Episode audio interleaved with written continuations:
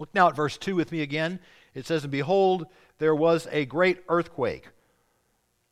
For the angel of the Lord descended from heaven and came and rolled back the stone from the door and sat upon it." Heavenly Father, we just thank you for this day you've given to us. Thank you for another day to live. And thank you for the great truth that we have rejoiced in already, that because he lives, we know that he too shall live. And we thank you for the songs that we heard sung to us. We thank you for the songs that we were able to sing ourselves. We thank you for all these different parts of the service this morning that have just rejoiced our hearts. More than anything, we thank you for Jesus, who is risen from the dead. I pray even now, Father, that as we move on into God's Word and look at the truth that you've given for us to think about today, that our hearts will be open, our hearts will be enriched. I pray, Lord, that you will loose me from every freedom and bondage of the flesh and just give me the ability to speak those things that you would have in this message today. May there be something for every heart. I pray, Father, if we have anybody here today who doesn't know Jesus Christ as personal Savior, I pray that we would succeed in making plain the gospel today so that men and women and boys and girls will be drawn to him.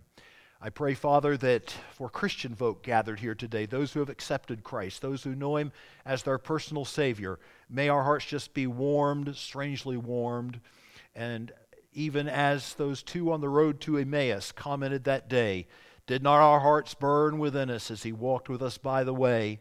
I pray, Father, that the risen Christ, his presence here with us this morning, would cause our hearts to glow and cause them to rejoice and cause them to be open to those things that we might hear today that would edify and nurture us and make us more like him. For I pray these things now in Jesus' wonderful name. Amen. Roll that stone away.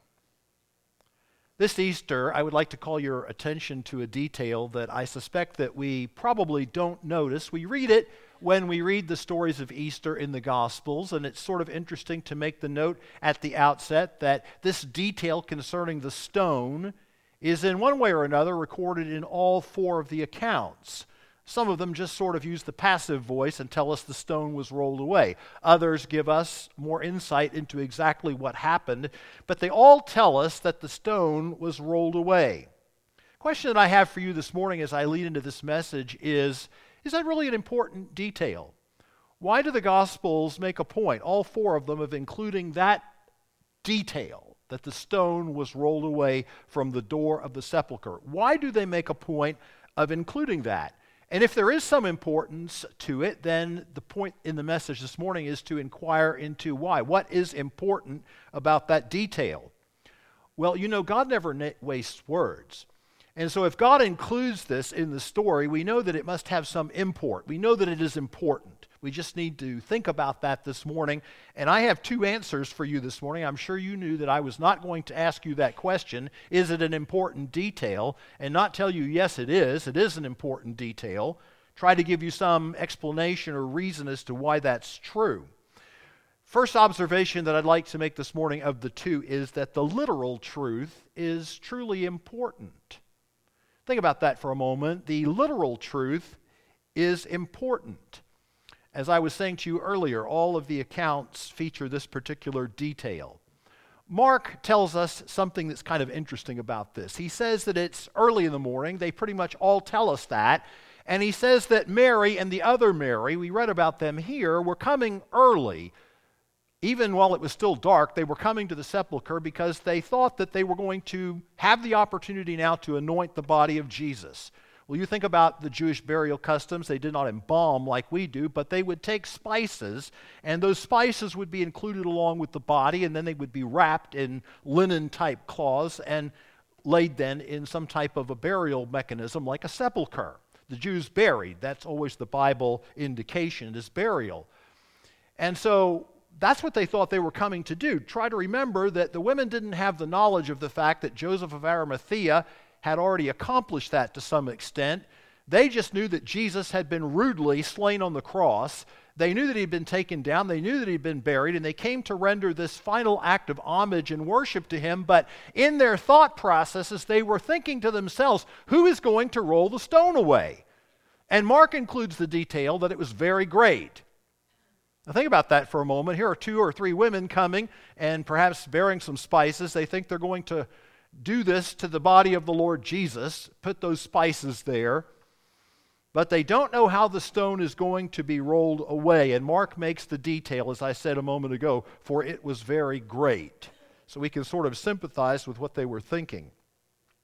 Matthew is the one who tells us what we find in verse number 2. Here's the detail that we find only recorded in Matthew's gospel. How was the stone rolled away? The women were concerned about it. The other gospels tell us it was rolled away. How? Is that question answered for us in the gospels? And of course, yes it is. It's in Matthew 28 and verse 2. Do you notice that we're told that there was a great earthquake? And I want to say something to you this morning. That earthquake had nothing to do with dislodging that stone. That's clear from the verse, that the earthquake has nothing to do with dislodging the stone. If anything, I think it has to do with God giving a supernatural indication of the great and momentous thing that was going to occur and had occurred on what we today refer to as Resurrection Sunday, the resurrection of the dead. We have only really to back up in Matthew's gospel just a little bit. I think we will find reference to this. Go back into chapter 27 and verse 52. And it tells us that there, well, let's look at verse 51. It tells us, behold, the veil of the temple was rent in twain from the top to the bottom. This takes us back to Friday at the crucifixion time. And the earth did quake and the rocks rent. And look at this. The graves were opened and many of the saints which slept arose and came out of the graves, look at the detail here, after his resurrection, and went into the holy city and appeared unto many. So it was one of those supernatural things that God accomplished that morning to draw attention to the great miracle that was going to be accomplished that day, and was accomplished that day, the resurrection of Christ from the dead. So the earthquake had nothing to do with dislodging the stone. No, God sent an angel to do that because the angel has more to do than just roll the stone away, but the angel does do that. And so obviously it was important. It was important as the women came to be able to see what was going on, for them to be able to see that Jesus was alive. Do you notice, if we look at our verse number 6 in our text this morning, Matthew 28, how the angel is there, not just to roll the stone away, but when the women come to say to them, he is not here, for he is risen as he said. I might provide a simple detail for you. I often say this at the end of the normal traditional Easter greeting. We say, the Lord is risen. The people respond, the Lord is risen indeed, and I sort of like to add, just as he said. It comes from this verse. And you may say, Pastor, well, you've put a word in. Well, I'll give you this. We have in the translation before us, for he is risen as he said. What's kind of interesting to notice is here that the Greek uses the stronger word, not just host, the simple word that means as, but a stronger word that often would be to bring the strength of that out, just as. So there is a focus that he is not here, the angels are saying. He is risen. Why is that true? Because he says so. He is risen just as he said, and that was the message of the angel to them that day. Then you notice this. Don't miss this, because this is an important detail, because he invites them at the end of the verse, come see the place where the Lord lay. Obviously, it was important for them to see that Jesus was alive, to know that. Obviously, it was important for them to know his claims were real. It was important for them to know he is real. It was important for them to know his words are true. What words? Well, it's sort of glancingly referred to in what I just already said in verse number 6, just as he said. But if you look in Luke's gospel, and I'm going to read these verses for you, chapter 24 and verse 5, we pick up on something more that the angel is saying to the women. He says to them, why seek ye the living among the dead? He is not here. He is risen. Remember how he spoke unto you when he was yet in Galilee. What were his words? What did he say? The angel says, I want you to remember what he said. Remember his words that he spoke to you when he was yet in Galilee, saying, the Son of Man must be delivered into the hands of sinful men and be crucified, and the third day rise again. The angel went on to promise that they would see him with their own eyes, as they did. I want you to notice the progression of things that we see, looking for that idea of see, because that's what I'm going to be talking about really in this message today. So notice verse number 7.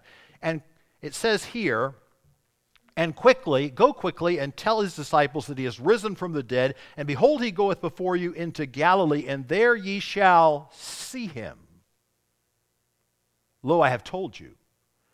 The next verse says, they departed quickly from the sepulchre with fear and great joy, and did run to bring his disciples word. Now notice the next verse is very interesting, because they got what you might call a dividend. They didn't have to wait till Galilee. They got it right there, right then. And as they went to tell his disciples, behold, Jesus met them, saying, all hail. Now, if you'll pardon me for a moment, I'd like to give you a little something else that I believe enriches this. Probably when the translators rendered this all hail, it may have had the significance maybe that it really has, but we don't quite get that. We don't quite use that greeting for people today. What's really interesting is to look and find what's in the original, where it says it is actually an imperative. And it is in the present tense from the verb that is to rejoice. And so when you translate it that way and you put the idea of joy into it, Jesus is really saying to them, oh, be glad. Or he might be saying to them, oh, joy. That's important, really, because we don't much say all hail today, but we might say something like that. We might call attention to the great joy. That's very important. Jesus is calling attention not to sadness like we encountered with the two on the road to Emmaus, right? Not the sadness, but gladness. And he says to them, oh joy, oh be glad. That's important. And then he says this, and they came in. It tells us this, and they came and held him by the feet and worshipped him. Then said Jesus unto them, be not afraid, go tell my brethren to go into Galilee, and there they shall see me. It was important for them to see the risen Christ. And if we look later in the chapter, the last verse I call your attention to here, where you're going to see the fulfillment of that. Although more was going to take place Resurrection Sunday, this is the detail that Matthew gives us, verse number 17. And when they saw him, they worshiped him, but some doubted. They saw him. It was important for them to see him. Beloved, before we leave this, as you look once again up here at this screen and you see this point that we are really trying to make, the literal truth is important. There's no allegory to this. The point is that it's very important for us to understand this morning that Christianity cannot tolerate any other version of the resurrection that one that tells us anything but a literally risen Christ. I want to say to you this morning, we are living in a time of rationalism. We are living in a time of modernistic theology. We are living in a time where liberal churches seem to have no problem with explaining away the resurrection. Christianity cannot tolerate anything less than a literal bodily resurrection of Jesus Christ. There are reasons for this, and we will explore those in just a little while. But first of all, I want to call your attention to 1 Corinthians chapter 15 so that we might see some of this. First of all, you need to understand that Christianity without the literal resurrection of Christ has no gospel. You may want to turn so that you can see this for yourself and have it underscored in your minds. In 1 Corinthians chapter 15, verse 1, Paul is saying this about the gospel, as he writes to Corinth, where they had a little trouble with this, actually. And he says, moreover, brethren, I declare unto you the gospel which I preached unto you, which also ye received, and wherein ye stand, by which also ye are saved, if ye keep in memory what I preached unto you, unless ye have believed in vain. Now look at, here's the gospel. For I delivered unto you, first of all, that which I also received, how that Christ died for our sins according to the Scriptures. Well, we think of great places in the Old Testament that call our attention to this, not just the types, like in the Passover lamb, But we think, for example, of beautiful places like Isaiah 53 that call our attention to the fact Christ died for our sins according to the Scriptures. All we like sheep, right? All we like sheep have gone astray. We have turned everyone to his own way. And the Lord hath laid on him the great suffering servant of Isaiah 53, who is none other than the Lord Jesus Christ. The Lord hath laid on him the iniquity of us all. Christ died for our sins according to the Scriptures. He was buried. That too was foretold, that he would be numbered with transgressors and make his grave with the rich. We are told that also in that same place in the Old Testament. And then it says this. There is a third very important component to the gospel without which we really don't have the gospel. And it's this last phrase, that he rose again the third day according to the Scriptures. And you can find those places like Psalm 16, and you can certainly find the other places, many, many, many other places in the Old Testament where not only we have, like in Psalm 16, the explicit truth, calling attention to the resurrection of Christ. You'll find the apostles calling attention to that very Scripture in Acts chapter 2. But basically, when you think about this for a moment this morning, beloved, you take the whole tenor of the Old Testament. It is impossible to have on the one hand the suffering servant who dies on the cross of Calvary for our sins, and then have the glorified Redeemer and the coming King who is coming to rule and reign over this earth. It's impossible to have those two without the resurrection. Did you ever stop and think about that? So when Paul says Christ died for our sins according to the Scriptures, and was buried and rose again the third day according to the Scriptures. This was the gospel Paul preached. You do not have the Pauline gospel. You do not have the biblical gospel without the literal bodily resurrection of Jesus Christ. How do I know that's what he's talking about? Well, let's just see him tell us.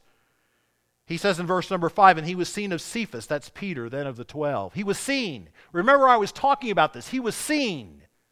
It's important to see him. He was seen of Peter, then of the 12. After that, he was seen of about 500 brethren at once, of whom the greater part remain unto this present, but some are fallen asleep. After that, he was seen of James. This is James, the Lord's brother, his half-brother. Then of all the apostles. And Paul says this, last of all. How wonderful it is the Holy Spirit enabled Paul to include that wonderful and important point that led to conversion in his own life. What was it that led to the conversion of the Apostle Paul?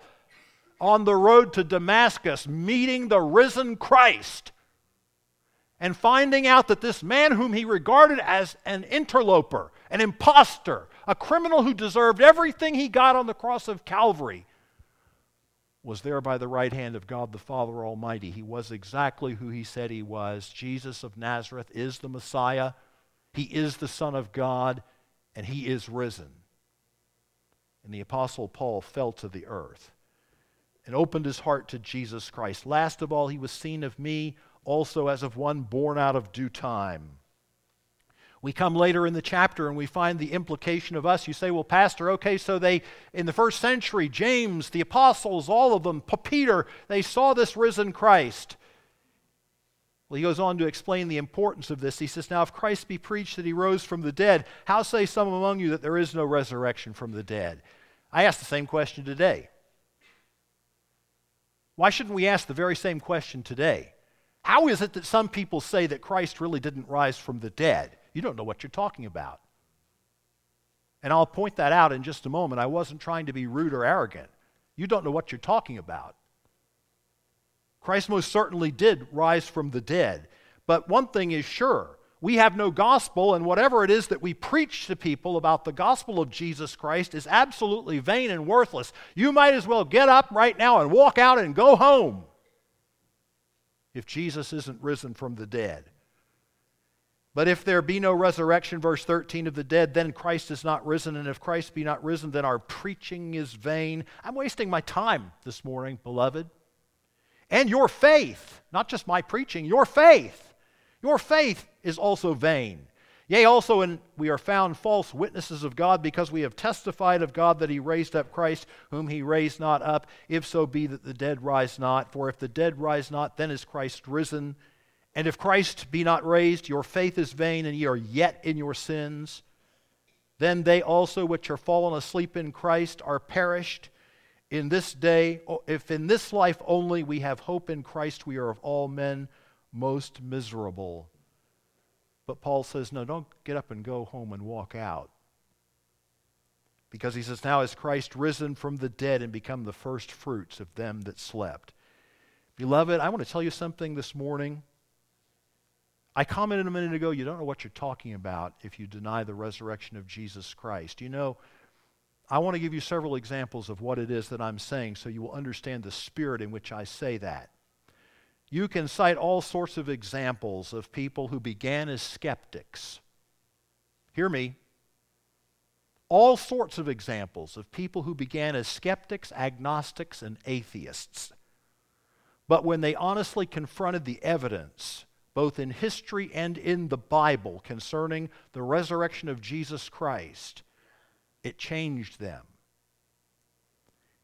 In the 18th century, there were two British skeptics. One man was named Gilbert West, and the other was named George Littleton.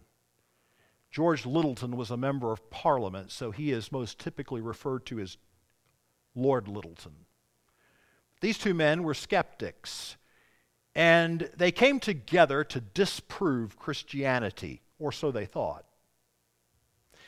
They did perceive this, and in this they were correct, that if someone could disprove the conversion of the Apostle Paul, and if someone else could disprove the resurrection of Jesus Christ, Christianity would fall flat on its face. You know that's true. The two great linchpins of Christianity are first and foremost the resurrection of Jesus Christ, and then the conversion of the Apostle Paul, which was an outcropping of the resurrection of Jesus Christ. And so they set out to study the evidence as presented both in the Scripture and in history. In the end, both men, you can look this up, I'm not making this up. In the end, both of these men were convinced of the truth of both of the events. Each of them wrote a book outlining what they found. Lord Littleton's book was called Observations on the Conversion of St. Paul. Gilbert West went and studied the resurrection of Jesus Christ and wrote the book Observations on the Resurrection of Christ. Coming to our own century, or it's hard to get used to this being the 20th century, okay, the one that is just a little in the past. A man by the name of Frank Morrison, probably not a household word, but a great example. He was an attorney, and he was a skeptic. Now, do you suppose that attorneys are generally used to evaluating evidence? Probably. Well, he also tried to refute the resurrection of Christ. He found that the evidence overwhelmingly was overwhelmingly convincing. He was converted, went on to become an apologist for Christianity, and wrote the book, Who Moved the Stone? A Skeptic Looks at the Death and Resurrection of Christ. Or do you know the name C.S. Lewis, who also began as a skeptic, a Britisher who also began as a skeptic, but who became a believer by honestly analyzing the evidence for Christianity? And you probably know the name of his book, Mere Christianity. Or if you want a different style of example, how about this? A teenager by the name of Josh McDowell. He's an agnostic in his teenage years until a fellow teenager confronted him with this challenge: disprove the resurrection of Christ. He took the challenge. He studied historical evidence and became convinced that Jesus died on a Roman cross and rose from the dead, and you know his book, Evidence That Demands a Verdict. They're all over the place, beloved. But I want you to hear of one more, one that is probably right up on your front burner. If not, then maybe you can look into this a little bit more. A man by the name of Lee Strobel, the journalist for the Chicago Tribune, was a confirmed atheist.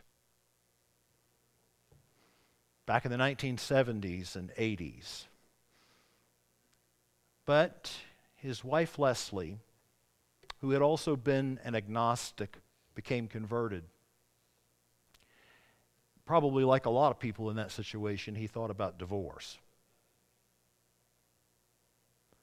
But somehow she succeeded in getting him to come to church a time or two.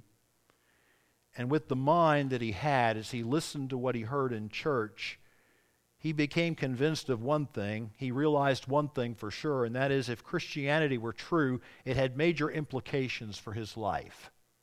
He got that right. He spent 2 years investigating the evidence for Christianity. He interviewed scientists. He interviewed philosophers. He interviewed historians. He read extensively the works of Christian apologists. And after 2 years, he became convinced that Christianity is true. His well-known book, The Case for Christ, has been made into a very well-received film. No, you really don't know what you're talking about if you deny the resurrection of Christ, because more than likely you've never really looked into it. More than likely it's just easy to sit in the safety of your little world where you can just sort of explain these things away so you don't have to worry about the truth of the gospel. And accept these modern ideas that, oh, well, it was maybe just this or that. No, the truth of the matter is if you ever got honest in your heart and looked into the Scripture and looked into history, more than likely if you did that openly with an honest heart, you'd become convinced of how true Christianity is. Beloved, Christianity hasn't stood the test of time for more than 20 centuries without being true, I can tell you that. So, I will say it again, the literal truth is important because Christianity cannot dispense with a literal bodily resurrection of Jesus. Now let's talk about the second thing, because not only is the literal truth important, but the spiritual truth is important too. Because the literal event really does have spiritual import. That's really the whole reason to talk about this. And what is that spiritual import? Well, it's just as crucial. May I make this statement to you? It's just as crucial for people today also to see Jesus. To know that He's real. To know that His Word is true. And to know that Christianity works. It's just as important for people today to know about the risen Christ and to see Him. Let me give you an example. 1975, I had the privilege of taking a study tour to Israel and also to Turkey, where the journeys of Paul took place. I can remember this particular scene almost as if it were yesterday, that we had gone to the northern city of Haifa. It's a port city for Israel, there along the Mediterranean coast. And I don't remember really what other things we had gone into that particular area to see. I don't know if it was Caesarea Philippi or something like that, but we made our way over to Haifa, Israel. What was there?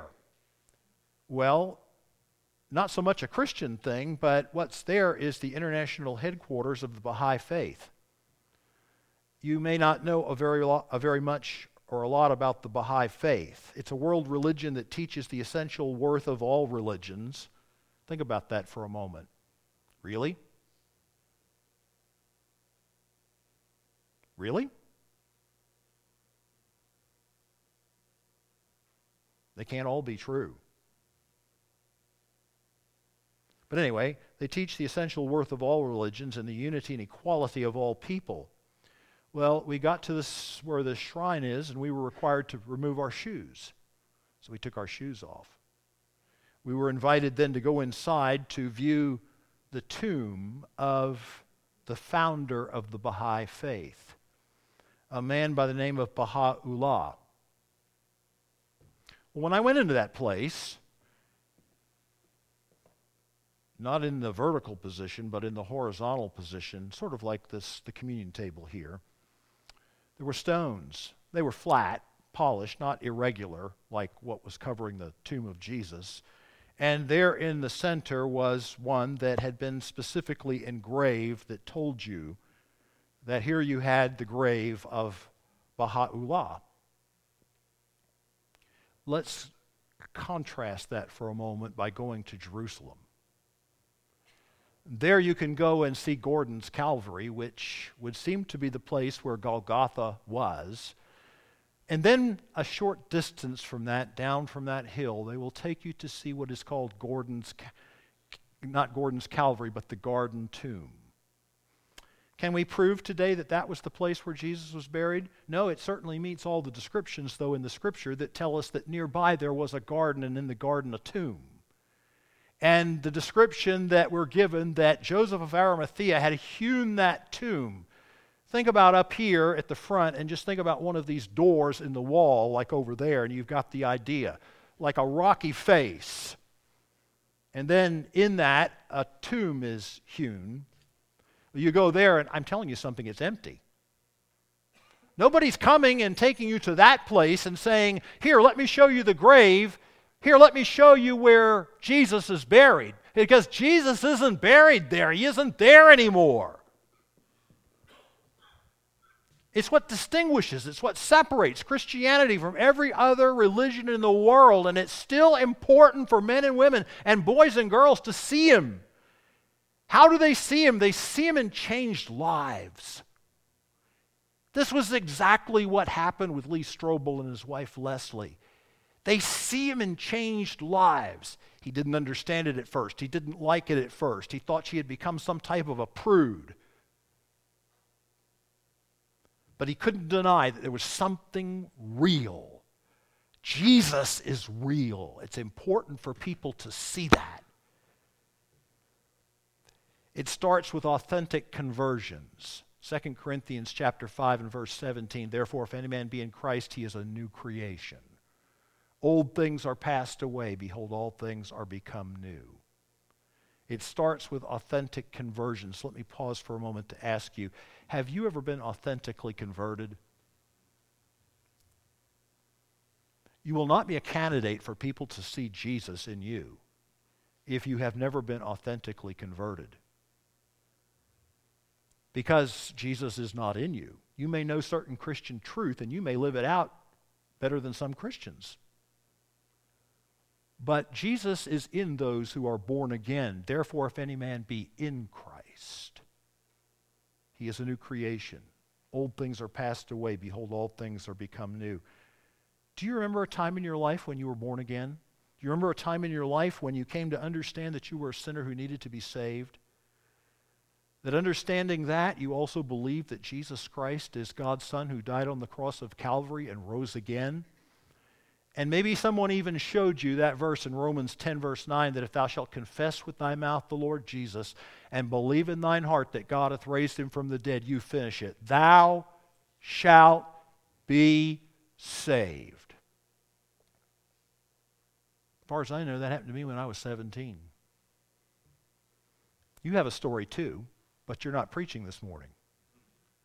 So I'll just quickly tell you, because I'll tell you one thing, my only point is to not to dramatize my own, but to tell you that I knew I was different and so did my friends.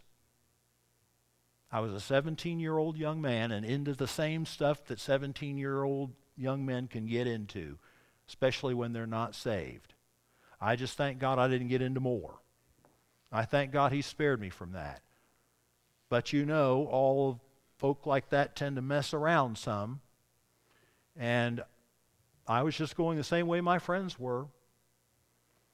Until one day God had been working in my heart. My brother had become a Christian. I said, I think I'll go to that church. Those people are Christian neighbors witnessing to us all the time. I think I'll go, but I certainly understand that it wasn't some bright idea on my part. It was the Holy Spirit who had just been working and working and working in my heart. Well, I went to that place and I saw something I never really seen before. I saw authentic Christianity. I didn't say perfect people. I saw people that were different than any other people that I really had. I mean, we grew up in church. I've told you that. We grew up in church. We went all the time. In the morning, I went to that church in the evening, and it just wasn't the same thing. The people were different. There was a warmth to them. There was a genuineness to them. There was something different about the message. You know, we heard the facts of the Christian religion where I was brought up in church. But there was something different about this, where the preaching of God's word was done in such a way that the gospel was presented, the truths of Christianity were presented as something that were real for our lives, not just some homily that the minister got from some book somewhere. I started going. I referred in my prayer, I think earlier, to Strangely Warm. Do you know who that was, don't you? That was John Wesley, who was there that night in that gathering of Moravians when they started reading Luther's preface to the epistle to the Romans, and he said he felt his heart strangely warmed. I had that experience. They weren't reading the preface to Romans, I can tell you that, but they were just fellowshipping and praising the Lord and singing the hymns in a way that I'd never heard before and preaching the word in a way that I'd never heard before. I said, wow, I've never experienced anything like this. I wanted to keep going, and I did, and I kept going. Finally got time to make a decision about where to go to college, and I could have gone to Clemson. I could have gone to Georgia Tech. Those opportunities were open to me. Why did I choose what I chose? Because I went there on a visitor's day to Bob Jones University and walked on those sidewalks with kids that carried Bibles and weren't ashamed. With kids who invited me to their class, and I went in that classroom and sat down, and they offered their Bible to me to look on because I was obviously a visitor who didn't know diddly squat about what was going on, but they wanted to make me feel at home. I saw authentic Christianity. I'm not saying you can't see it other places. I'm just saying I saw it there. I went to the building at that time that was the biggest they had to house the student body, and they had a special chapel that morning. And I went in there, and the song leader got up, and they sang, "Blessed Assurance, Jesus is Mine. Oh, what a foretaste of glory divine." I never heard anything like that in all my life. And I just said, forget chemical engineering. I want this. I want this. What happened? It's important for people to see Jesus. Where do we see him? Well, we see him in authentic conversions. It continues, of course, as we grow in grace and in the knowledge of our Lord Jesus Christ. And Paul tells us about this in 2 Corinthians chapter 3, verse 18, but he says there, "But we all with open face, beholding as in a glass the glory of the Lord, are changed from glory to glory, even as by the Spirit of the Lord." So it was that when Peter and John were called on the carpet in the 4th chapter of Acts, because in the 3rd chapter of Acts, Peter had preached his second sermon. And they were called on the carpet. Did we not straitly charge you not to preach? They were grieved because they were preaching through Jesus the resurrection of the dead. Did we not straitly charge you, they said, not to preach this doctrine? And then we get down to verse 13, and what does it tell us? It says, "Now when they beheld their boldness, they perceived in their heart that they were unlearned and ignorant men." That just means uneducated. "They took knowledge of them that they had been with Jesus." Where did they get this boldness? Beloved, think about it. These were the same people who forsook him and fled in the garden.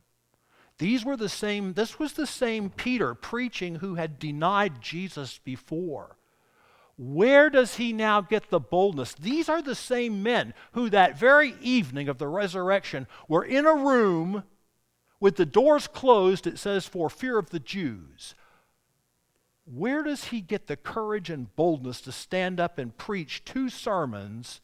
Where does he get that from? You get that from experiencing the risen Christ. It was the risen Christ that transformed the Peter of Passover into the Peter of Pentecost.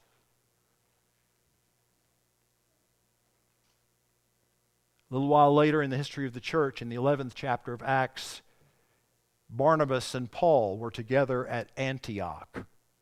What a team that must have been. They were preaching in that place. And Luke gives us a little footnote and says this in Luke in Acts 11:26. The disciples were first called Christians in Antioch. So what are we going to call these people? What are we going to call these people? Well, we'll call them Christians. Why? Because they look, act, and talk like Jesus. But sometimes, I'm telling you, beloved, we fail, don't we?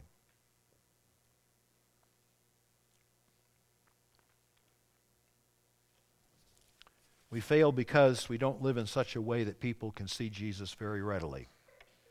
I bet you can identify with this story. This is told by one of the Daily Bread authors that he was driving in rush hour traffic, and you know how that can be. That's the test of your Christianity if there ever was one. Most of us around here don't realize how good we have it. You go and really get in it one of these times, and you'll see something like you've never seen in your life, and it'll test you like something's never tested you in your life. He said he saw this car. We've all seen cars like this. It was a car up ahead that had one of those smiley faces, the smiley car. And by it, on the bumper sticker, it said, Jesus loves you. We've all seen ones like that. About that time, someone cut in right in front of the smiley car. The guy had to slam on his brakes to keep from hitting the guy who had cut in front of him. Whereupon he glared at the guy, which I don't know if the guy could see him glaring or not, and shook his fist. Jesus loves you. Ever done that before? Oh, I suppose we probably can really identify with that story, and it's a little bit like the chimney of an old-time kerosene lamp. Don't you love those?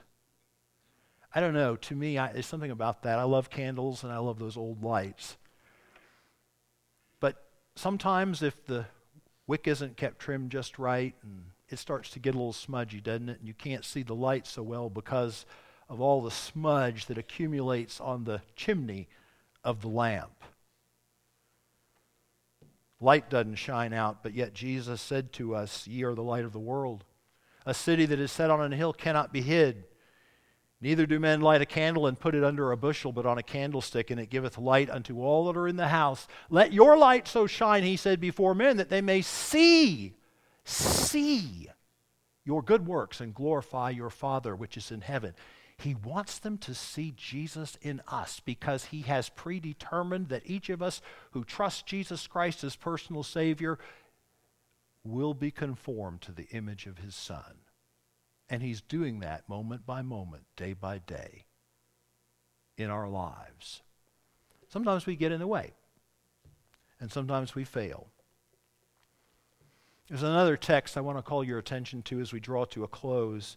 In John's Gospel, you don't have to turn to this, but it was the time of the Passover, time of the feast. Maybe he doesn't say which feast in that verse, but it was the time of the feast. And Jerusalem was filled with all these people, and it says there were certain Greeks. And they came to Philip, and here's what they said to Philip. How'd you like to have someone say this to you? "Sir, we would see Jesus." I've never had this experience, but it interests me to hear that when the historic Church of the Open Door was in downtown Los Angeles, you could go stand behind the pulpit. It'd be interesting to try this sometime if you could have done that. It was said that you looked out into a massive auditorium, seats everywhere, double balcony, not one but two.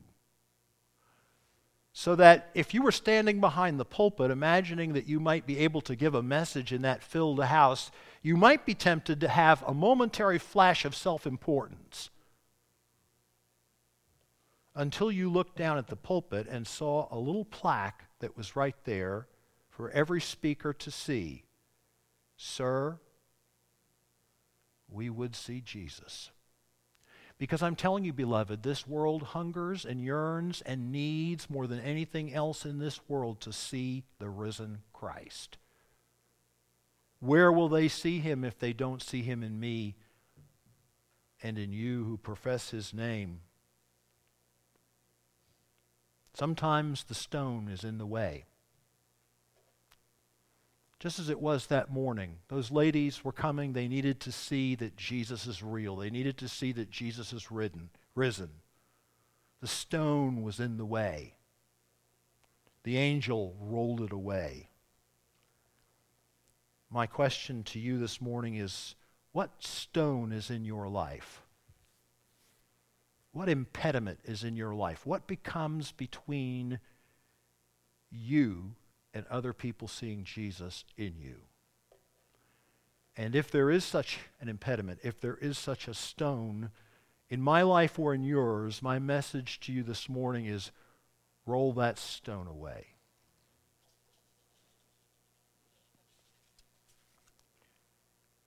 A preacher tells the story, a real one.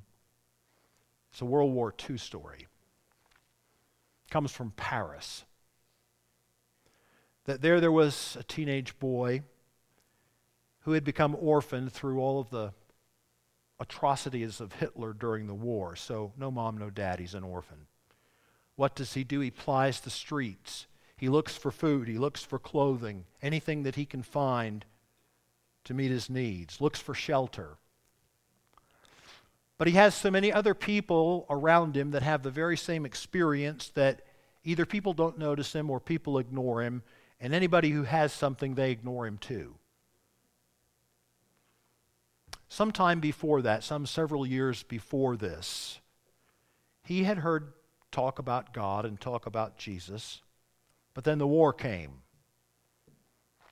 And he soon forgot or lost what little meager faith he might have once had.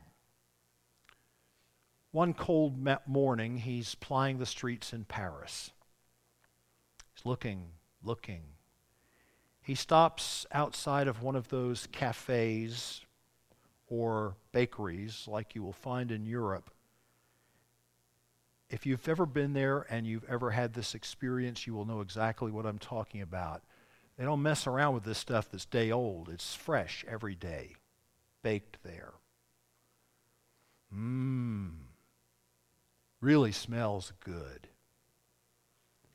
And that boy walked up to that window of that place, stopped outside the glass door, the glass window, and was looking in, feasting his eyes on all of these pastries and breads and things like that. He was so intense looking at this that he didn't notice an American GI who walked up behind him. But he did notice when the GI walked on past him and went into the store, and he especially noticed when the GI went into the store, and all of a sudden he started pointing, and the baker got out a bag and started putting in muffins and pastries and other things until the bag began to bulge. He noticed all that.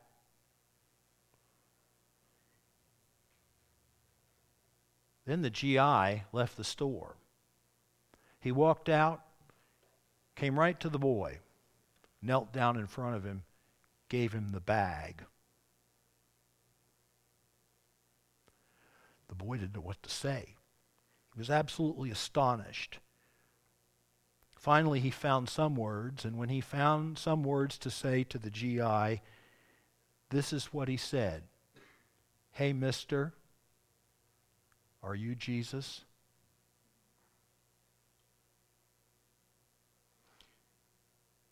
Beloved, people need to see the risen Christ. Where will they see him if they do not see him in my life and they do not see him in your life? And heaven forbid that they look at us and don't see him when they hear a loud profession, and we do harm to his cause. But may our hearts this morning be tender to the desire to have people see Jesus in us in order that the Spirit of God might use that to kindle some interest, some conviction, some desire to know more about what it is that makes that person different, what it is that gives hope, what it is that gives joy, what it is that gives values, what it is that gives certainty in an uncertain world. May God use us. Let's bow our heads and close our eyes.